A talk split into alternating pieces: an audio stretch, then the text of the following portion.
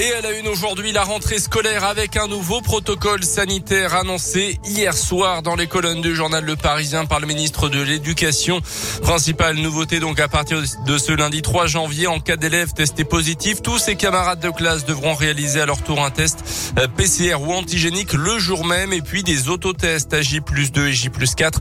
L'objectif c'est avant tout de garder l'école ouverte, a rappelé Jean-Michel Blanquer. Côté prof, les formations continues sont suspendues en présentiel et les réunions parents enseignants devront également se tenir à distance. Le principal syndicat enseignant du secondaire, le SNES FSU, estime que ces conditions de sécurité sanitaire ne sont pas réunies pour cette rentrée.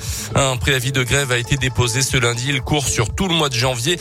Autre changement à partir d'aujourd'hui, les règles d'isolement pour les personnes euh, positives et totalement vaccinées. Elles devront s'isoler 7 jours désormais, quel que soit le variant. Et pour celles qui sont cas contact et vaccinées, terminer la quarantaine. Le Premier ministre va réunir 10 ministres dans l'après-midi pour faire le point sur l'avancée du variant Omicron et sur la continuité des services publics essentiels, les hôpitaux, lieux d'enseignement, transports en commun notamment. Je rappelle que le masque devient obligatoire aujourd'hui pour les enfants âgés de plus de 6 ans. Dans l'actu, en Auvergne, deux hommes de 18 et 43 ans jugés à Clermont aujourd'hui dans une affaire de trafic de stupéfiants. Leur interpellation remonte à la semaine dernière dans le quartier Saint-Jacques. Un équipage de policiers avait été la cible de jets de parpaing, notamment près d'un point de deal.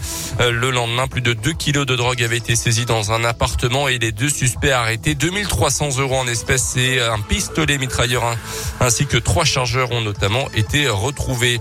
Un week-end agité dans la région entre le Puy-Dôme et la Loire avec une rêve partie organisée pendant deux jours près de Verrières en forêt.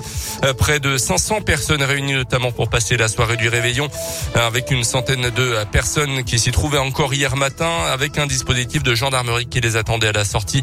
Deux trafiquants de drogue ont été interpellés sur place avant d'être placés en garde à vue. Notez que les organisateurs de l'événement originaires du Puy-de-Dôme justement ont été identifiés et seront poursuivis en justice. Les sports et l'année 2022 qui démarre fort, très fort même pour la SM. Après une défaite en Coupe d'Europe et deux matchs reportés, les Auvergnats ont renoué avec la victoire. Samedi, ils ont battu le Stade Toulousain, champion de France et champion d'Europe en titre, mais privé quand même de leur meilleur joueur Antoine Dupont. La victoire 16 à 13 s'est faite au mental euh, devant plus de 18 000 spectateurs. Le match, il est vrai, n'a pas été d'un très grand niveau, mais pour Camille Lopez, l'Auvergnat, à hauteur d'une entrée déterminante samedi soir, l'essentiel est ailleurs. Forcément, quand en engagement, euh, je crois que le 8 de devant euh, et les remplaçants de devant ont je veux pas dénigrer le travail des, trois quarts, mais aujourd'hui, euh, franchement, les gros, ils ont fait un, boulot incroyable. Et après, tu es obligé. Hein. tu joues le grand stade toulousain, c'est du gros calibre. Donc, si tu te mets pas au niveau de ces gars-là, ben, t'en prends 30 à la, piole et sans rien dire. Donc, les mecs ont répondu présent et ont fait le taf. Donc, c'est de battre le stade toulousain, forcément, pour la confiance de, tout un, effectif, c'est c'est toujours plus agréable. Tout n'est pas parfait, mais j'ai envie de dire, on s'en fout. L'important, c'est la victoire et, euh, et prend. Et au classement, la SM remonte à la septième place du top 14. Prochain rendez-vous samedi sur la pelouse du Racing. Un mot de Coupe de France avec une déception pour le Clermont Foot éliminé par Bastien, un club de, Ligue 2. Deux buts à zéro. C'était donc en 16e de finale. Prochain match en Ligue 1 contre Reims le week-end prochain.